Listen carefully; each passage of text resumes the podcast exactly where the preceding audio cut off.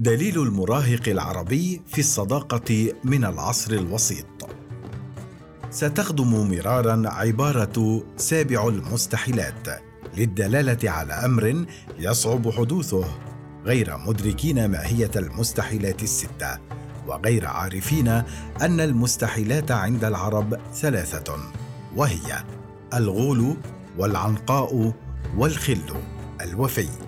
لطالما راودت أذهان الشعوب في مختلف الحضارات والأزمان أفكار وخواطر حول قيمة الصداقة.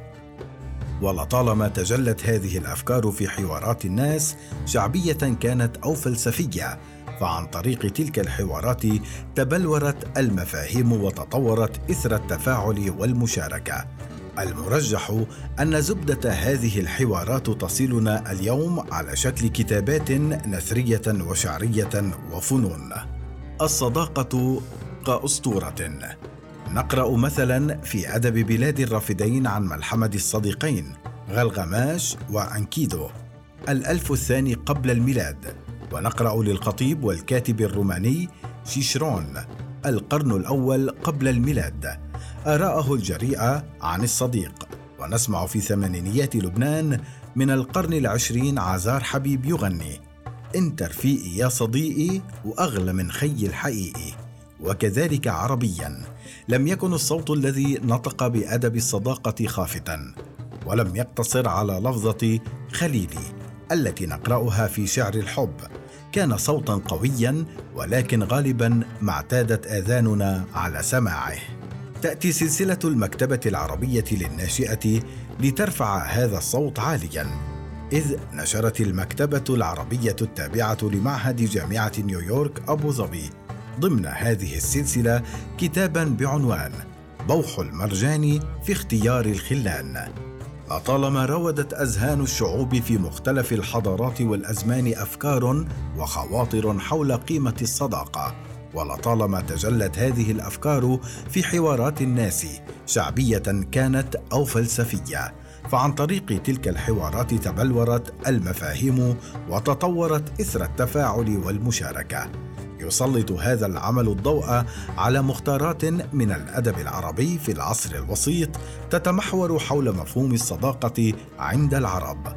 يضم الكتاب مختارات من كتب الصداقة والصديق.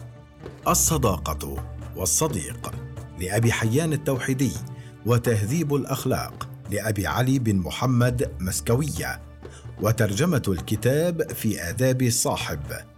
المنسوب لأبي منصور الثعالبي. وصور الكتاب الرسام التشكيلي محمود الداود.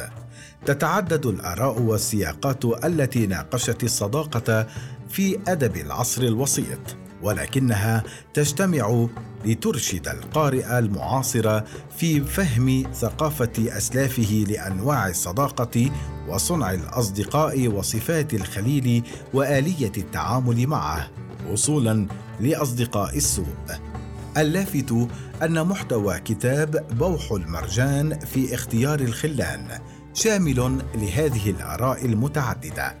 إذ نقل مثلا ما ورد في كتاب تهذيب الأخلاق والصداقة نوع من المحبة إلا أنها أخص منها وهي المودة بعينها ونقل نقيضه الوارد في الصداقة والصديق. وكان العسجدي يقول كثيرا الصداقة مرفوضة والحفاظ معدوم.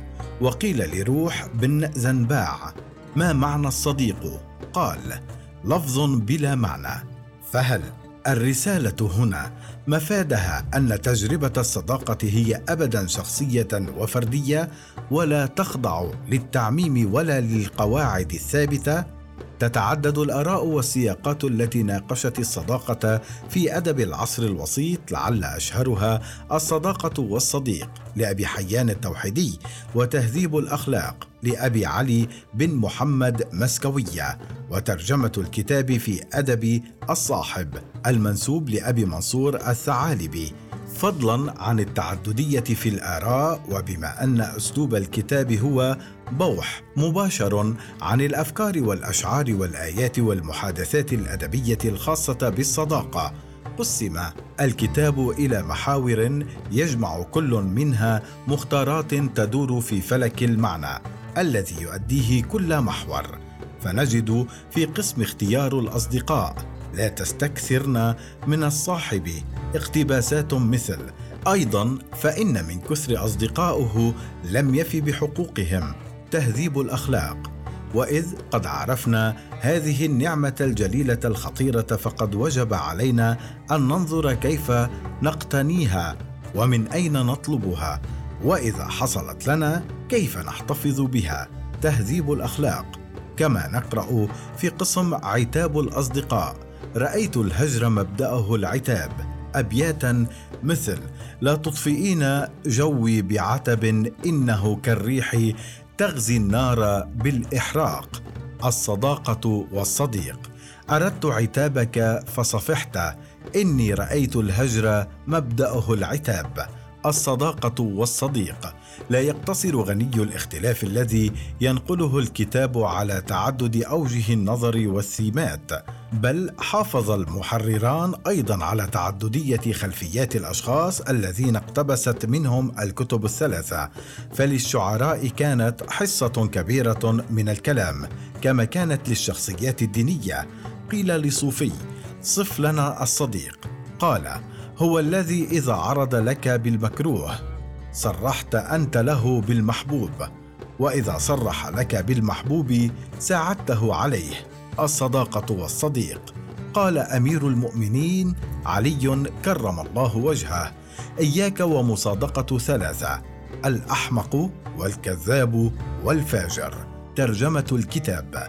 قال عيسى بن مريم عليه السلام فيما حدثنا ابن الجمل الكاتب النصراني لتلامذته علامتكم التي تعرفون بها أنكم مني أن يود بعضكم بعضا الصداقة والصديق.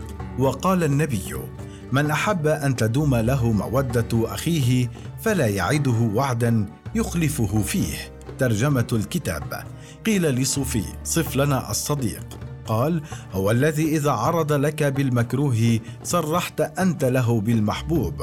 وإذا صرح لك بالمحبوب ساعدته عليه الصداقة والصديق. كما تم الاقتباس أيضا في فلاسفة وقال فيلسوف خير الأصحاب من ستر ذنبك فلم يقرعك ومعروفه عندك فلم يمن عليك. الصداقة والصديق خبرات قديمة. ينقل الكتاب خبرات وآراء بوسعها أن تجيب على شتى التساؤلات المتعلقة بالصداقة وبالرغم من أن هذه الخبرات تعود لأكثر من ألف عام فإن قراءتها بالشكل الذي وضعت فيه دون تغيير المحتوى المنتقى أو تعديله تجعل مهمة الاستفادة منها أكثر سهولة. فناهيك باختيار ما هو متلائم لقارئ العصر وتصنيفه ضمن محاور يجيب كل منها على سؤال أو يتطرق إلى قضية ما. وناهيك بتعددية الأنواع الكتابات وخلفيات المتكلمين وتأثير ذلك على القارئ بحسب ميوله وشخصيته. فكان العنصر البصري الفني قيمة مضافة لصفحات الكتاب جسدت الرسوم بألوانها المتنوعة وأنماطها المختلفة التعابير البصرية للألفاظ الواردة في المحتوى النصي. الأشرار يتبعون مساوئ الناس ويتركون محاسنهم كما يتبع الذباب المواضع الفاسدة من الجسد ويترك الصحيح أفلاطون.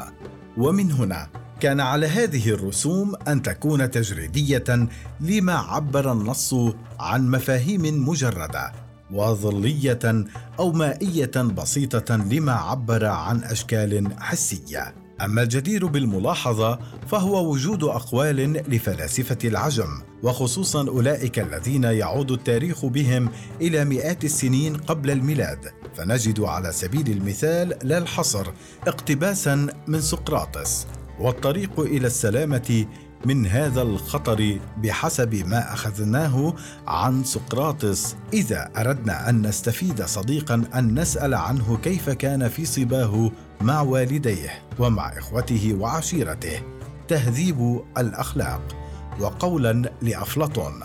الأشرار يتبعون مساوئ الناس ويتركون محاسنهم كما يتبع الذباب المواضع الفاسدة من الجسد. ويترك الصحيح ترجمة الكتاب. واخرا لأرسطو طليس. إن الإنسان محتاج للصديق عند حسن الحال وعند سوء الحال لحاجته إليه في كلتا الحالتين تهذيب الأخلاق. وهنا يأتي السؤال هل قرأ ميسكوي والثعالبي نصوص فلاسفة الإغريق كما يقرأ المراهق العربي اليوم بوح المرجان في اختيار الخلان؟ ففي الحالتين يتعامل القارئ مع نص دون مفاهيم حقبة تاريخية مغايرة. وفي الحالتين يتفاعل القارئ مع نتاج أدبي وثقافي يعود لقرون ماضية. هل ترتقي الصداقة فوق كل اعتبار زمني مكاني أم ثقافي؟